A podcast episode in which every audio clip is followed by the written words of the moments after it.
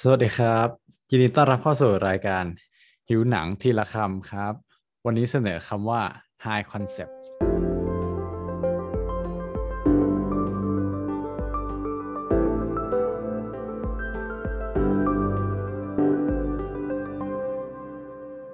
สัปดาห์ที่แล้วนะคะ เราก็คุยกันถึงหนังเรื่อง everything everywhere all at once เนาะจริงๆคำนี้ high concept อย่างที่ทุกคนเห็นในชื่อคลิปวันนี้เนี่ย เราไม่ได้พูดถึงในตอนที่แล้ว แต่ว่าพูดถึงในตอนก่อนอัดว่า เออ เราคิดว่าพอพูดถึง everything everywhere all at once ขึ้นมาเนี่ย มันก็เป็นหนังที่มีลักษณะที่เรียกว่า high concept อืม ซึ่งเราก็เลยรู้สึกว่าเออ งั้นเอาคำนี้หยิบมาให้คนผู้ชมฟังดีกว่าว่า high concept มันคืออะไร อืม ก็หนังนะคะ มันก็หนัง high concept เนี่ยก็คือหนังที่เอาคอนเซปต์นำคอนเซปต์ก็คือแบบ แนวความคิดไอเดียแบบใดแบบหนึ่งอะไรอย่างเงี้ยนำซึ่งหนังในลักษณะเนี้ย มันก็จะมีลักษณะว่า มักจะตั้งต้นด้วยแบบ what if แบบจะเกิดอะไรขึ้นถ้า อืม อย่างในเรื่อง everything everywhere all at once เนี่ย มันก็คือจะเกิดอะไรขึ้นถ้ามีมัลติเวิร์สแล้วว่าและเราสามารถกระโดดข้ามไปมัลติเวิร์สต่างๆ และยืมยืมความสามารถของมัลติเวิร์สต่างๆ มาได้อะไรแบบนี้ค่ะ อืม ซึ่ง หนัง high concept เนี่ยเราก็มักจะพบว่ามันก็จะมักจะอยู่ในช่องประเภทไซไฟหรือว่าหนัง thriller หรือหนังดิสโทเปียอะไรต่างๆ เหล่านี้ อืม พอมันมีคอนเซปต์มีจะเกิดอะไรขึ้นถ้าอย่างเงี้ยมันก็จะต้องเอ่อมีการอาศัยการเซตโลกเซตเงื่อนไขเซตไอ้คอนเซปต์เหล่านี้ให้มันน่าสนใจ เพราะว่าหนังทั้งเรื่องเนี่ยมันขึ้นอยู่กับคอนเซปต์นี้ ถ้าสมมติว่าคอนเซปต์นี้มันไม่น่าสนใจมันก็โอเคหนังมันก็น่าเบื่อใช่ไหม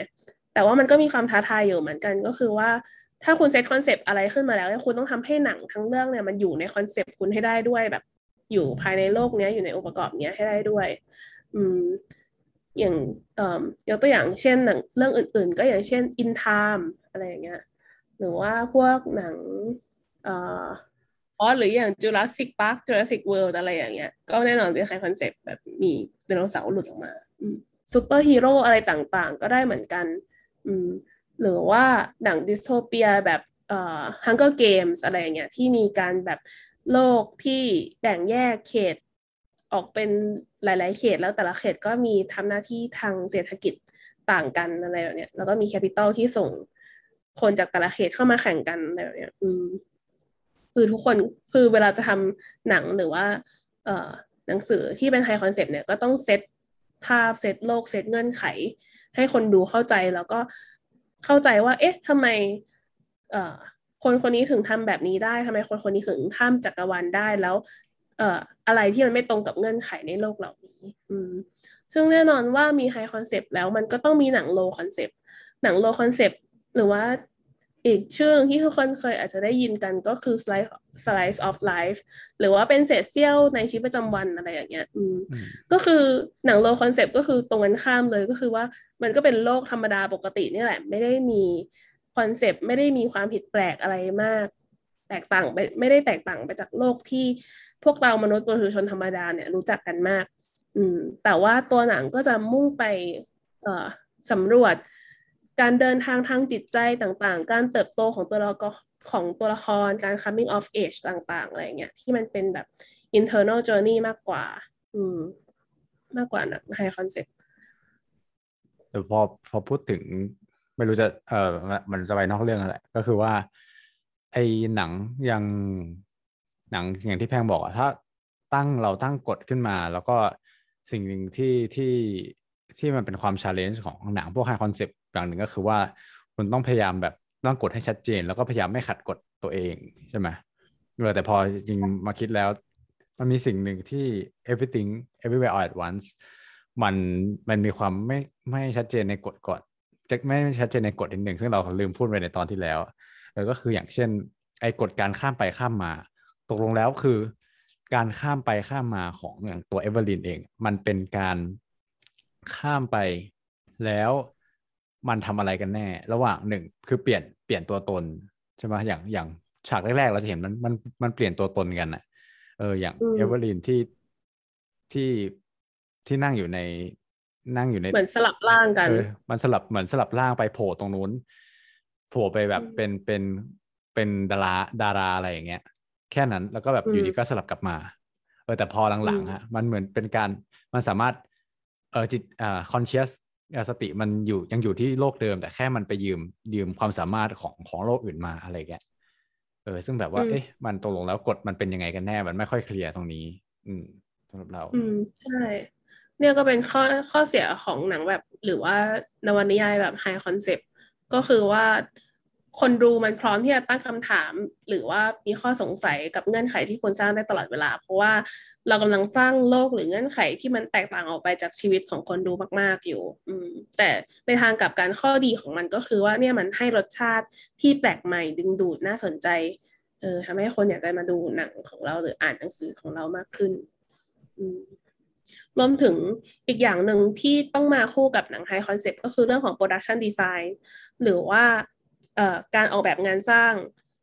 การใช้องค์ประกอบศิลป์ฉากอะไรต่างๆ อะไรอย่างเงี้ยก็ต้องตามไปให้มันเท่าเทียมกัน เพราะว่าในการที่จะนำพาคนดูหลุดออกจากโลก ปัจจุบันที่เราใช้ชีวิตอยู่ธรรมดาเนี่ยไปสู่โลกที่คุณสร้างขึ้นอะ มันไม่ใช่ว่าแบบเออในโลกที่ล้ำสมัยมากๆแล้ว แต่ว่าทุกคนยังแบบใช้ชีวิตอยู่เหมือนเดิมไม่มีไม่ได้มีอะไรเปลี่ยนแปลงเลยอะไรอย่างเงี้ย อืม บางทีมันก็ไม่เข้ากันหรือว่า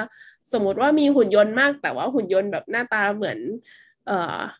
กล่องลังของเล่นเด็กอะไรเงี้ยเราก็อาจจะไม่ค่อยเชื่อว่าแบบเอ้ยนี่มันคือโลกอนาคตที่ล้ำสมัยจริงๆหรอวะอะไรเงี้ยอืมดังนั้นต้นทุนในการผลิต แล้วก็การออกแบบงานสร้างมันก็มักจะสูงตามมาเออแล้วถามหน่อยแล้วว่าการที่คนทำหนังมันสำคัญยังไงกับการที่ต้องตัดสินใจ ระหว่างสองอันเนี้ย high concept นะ หรือ low concept นะ อืม คืออย่างที่เราบอกแหละว่า การที่สมมติว่าจริงๆมันก็ไม่เชิงตัดสินใจขนาดนั้นนะ เพราะว่าเราก็รู้สึกว่าคนที่ชอบทำหนัง high concept หรือชอบเรื่องราวที่ high concept เขาก็มักจะทำอยู่กับเรื่อง high concept ส่วนคนที่ชอบทาง low concept ก็มักจะทำอยู่กับกับเรื่อง low concept อะไรอย่างเงี้ยเออไม่ค่อยกระโดดข้ามไปข้ามมา เพียงแต่ว่า เนี่ยแหละมันก็เป็นข้อควรระวังไว้ว่าถ้าคุณจะทำหนัง high concept เนี่ย production design คุณต้องถึงเงื่อนไขคุณต้องชัดเจนอะไรเงี้ยมันมาพร้อมกับเงื่อนไขโปรแซนคอนข้อดีข้อเสียต่างๆ ที่ตามมาด้วยอะถ้าสมมติว่าคุณอยากจะสร้างเงื่อนไขในโลกของคนมาก อืมในในโลกที่ทุกคนมีเวลาบอกอายุไขของตัวเองปรากฏอยู่บนข้อมืออะไรเงี้ยอินไทม์อะไรอย่างงี้ใช่ไหมอืม แล้วก็ต้องคิดให้รอบด้านว่า เออ แล้วมันจะส่งผลยังไงต่อตัวละคร ชีวิตทุกคนจะเปลี่ยนไปยังไงได้บ้างไหมอะไรอย่างเงี้ย อืมพอนึกถึงแล้วเราทำให้เรานึกถึงแบบซีรีส์อย่าง Black Mirror เลยที่แบบเขาจินตนาการไปในอนาคตว่าเอ้ยถ้ามันมี feature นั้น feature นี้พัฒนาไปแล้ว อย่างเช่น feature ที่ทุกคนฝังเหมือนเป็นไมโครชิปที่อัดอัดทุกอย่างที่เรามองมาได้ เราทุกอย่างที่ที่ที่ เราเห็นในชีวิตประจำวันอะแล้วมันจะเกิดอะไรขึ้นต่อนะ มันก็ต่อยอดไปได้ เช่น คนก็จะอย่างเช่นฉากแรก ๆ เลยแบบเขาไปสัมภาษณ์งานอย่างเงี้ย มันก็ทำให้จินตนาการต่อไปว่า เอ้ย ถ้าเกิดว่ามันเราอยู่ในยุคที่ดวงตาเราอัดทุกอย่างได้ คนก็จะนั่งกลับมาดูวิดีโอตอนที่ตัวเองสัมภาษณ์งานว่า reaction ของแต่ละคนเป็นยังไงบ้าง อ๋อ คนนี้เราน่าจะได้งานนะ คนนี้ก็ดูเห็นด้วย คนนี้ดูไม่เห็นด้วยอะไรเงี้ย เราก็จะ obsess กับ เรื่องแบบนั้นอะไรเงี้ยเออมันก็ต้องแบบคิดไปคิดไปเยอะจริง ๆอะอืม อืมใช่ แต่นั่นแหละเราก็ยังไม่ค่อยเห็นหนังไทยหรือละครไทยทำเรื่องไฮคอนเซปต์เท่าไหร่ ส่วนหนึ่งก็เป็นเพราะว่าอาจจะเป็นเพราะว่าทุนสร้างมันสูงด้วยมั้งหมายถึงว่าถ้าจะทำแบบไซไฟคือจริง ๆ ก็มีนะหนังไทยไซไฟอะไรอย่างเงี้ย หรือว่าแบบพวกพวกหนังสัตว์ประหลาดอะไรเงี้ยก็มี เออ แต่ว่ายังไม่ค่อยเห็นเท่าไหร่ อย่างหนังไทยก็มีสิบสามเกมสยองอย่างเงี้ยอืมสิบสามเกมออสยองก็ high concept อืม อืมจริงๆหนังฝรั่งก็คือหนัง dystopia ทั้งหมด หนังไซไฟทั้งหมด dystopia คือโลกอนาคตที่อาจจะไม่ไม่ดีแบบไม่สวยงามนัก อืมเอาของไทยอีกเรื่องหนึ่งที่ดังๆมากๆเลยก็อย่างแนนโนก็เป็น high concept ป่ะว่าแบบเอ้ยอืมถ้าเกิดมีเด็กผู้หญิงคนหนึ่งที่แบบ ฆ่าไม่ตาย แล้วก็แบบโผล่ไปล้างแค้นให้โรงเรียนนั้นโรงเรียนนี้อะไรอย่างเงี้ย อืม อืมอืมอืมใช่ใช่เนี่ยมี The Gifted เออ ก็เห็นคนบอกว่าดีเหมือนกันเป็นซีรีส์ แต่ว่าเรายังไม่ได้ดู เออ ก็อันนั้นก็แบบเหมือนเป็นโรงเรียนของคนมีพลังพิเศษต่างแล้วก็มีหนังสัตว์ประหลาดต่างๆ เช่นเอ่อแย้อะไรสักอย่างที่เพิ่งไปเทศกาลมาๆเออ เออจริง ๆ ก็ไม่น้อยนะหนังไทยที่เป็น high concept อะอืมแต่มันต้องมากับแบบทุนใช่อย่างที่แพงบอกเลยทุนที่เยอะพอ เพราะว่าถ้าแบบ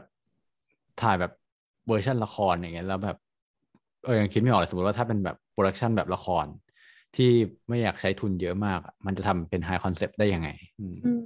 คือทำอะก็ทำได้แต่ว่าสุดท้ายมันอาจจะออกมานั่นแหละอย่างที่เราบอกว่าคนดูก็จะตั้งคำถาม กับโลกอะมันไม่ไม่ซื้อเท่าไหร่ไม่เข้าไปอยู่กับเรื่องราวเหล่านั้น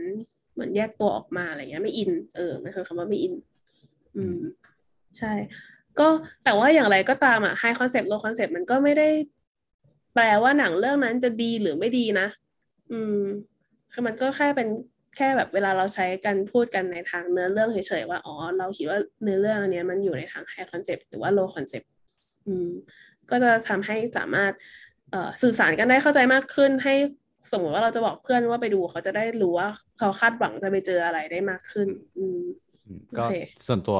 แล้วแต่คนเลยอย่างเราอะเรารู้แต่ว่าเราเราเป็นคนชอบแบบหนังแบบ high concept อะไรอย่างเงี้ยทำให้เราเข้าใจภาพรวมมากขึ้นอย่างเงี้ยเราก็เข้าใจตัวเองมากขึ้นว่าโอเค ประเภทหนังที่เราชอบดูมันเป็นประมาณไหน อืม อืม ก็หวังว่า คำในวันนี้นะคะ จะทำให้ทุกคนได้มีอรรถรสในการดูหนังที่มากขึ้นเข้าใจประเภทของหนังมากขึ้นเนาะรวมถึงเป็น keyword ที่สมมติว่าใครอยากไปดูหนัง high concept ก็อาจจะไป search หรือว่าไป search หนัง low concept อะไรอย่างงี้ก็ได้ อืมเพื่อที่จะได้ขยายวงการรับดูหนังต่อไปโอเค ก็ถ้าใครมีคำอะไรเกี่ยวกับภาพยนตร์ที่อยากให้พวกเราหยิบมาขึ้นมาพูดคุยกันอีก ก็สามารถแนะนำกันเข้ามาได้นะคะ ทาง Facebook ฮิวหนังพอดแคสต์ YouTube Instagram หรือว่า อีเมลเข้ามาก็ได้อืมรวมถึงถ้าสมมติว่าใครยังไม่ได้ subscribe ใน YouTube นะคะ ก็ไป subscribe กันด้วยเพราะว่าเราจะสร้างยอด subscribe ให้ถึง 1,000 คนแล้วเพราะว่าเราก็จะได้เป็น YouTube อะไรนะ YouTube community Community อืม เพื่อที่จะเป็นช่องทางในการติดต่อสื่อสารกับคุณผู้ฟังอีกทางหนึ่งนะคะ แล้วก็จะมี exclusive content ปล่อยด้วย โอเค ยังไงก็เจอกันใหม่ในเอพิโซดหน้านะคะสำหรับวันนี้ขอลาไปก่อนค่ะ สวัสดีค่ะ